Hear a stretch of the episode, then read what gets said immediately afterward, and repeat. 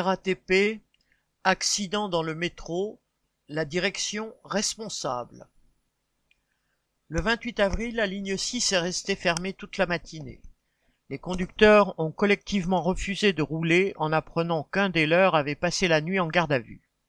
Il conduisait la rame impliquée dans un accident mortel le 22 avril.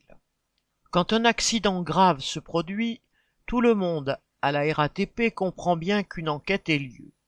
Par contre, ce qui n'est pas passé, c'est qu'un père de famille, conducteur depuis quinze ans et bouleversé par l'accident, ait été emprisonné comme un criminel. Dès sa mise en garde à vue connue, le 27 au soir, le principal syndicat à la conduite, FO, appelait les conducteurs à se mettre en droit de retrait. Le temps que l'information circule, c'est le matin que les travailleurs ont vraiment réagi sur la ligne 6 qui s'est donc complètement arrêtée mais aussi sur trois autres lignes.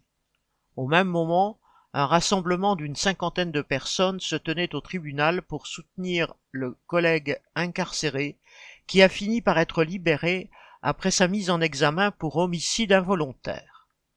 L'enquête, comme d'habitude, cherchera certainement à déterminer qui de l'agent RATP ou de la victime est le plus responsable. Des responsabilités de la RATP et de son donneur d'ordre Île-de-France Mobilité, IDFM, en revanche, il n'est jamais question.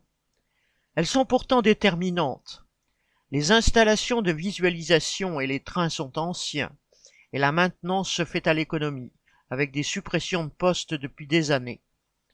De plus, le temps alloué pour faire le trajet est calculé au plus juste, et les conducteurs se voient de plus en plus reprocher les retards, alors qu'il ne s'agit justement que de prendre le temps nécessaire pour partir en toute sécurité.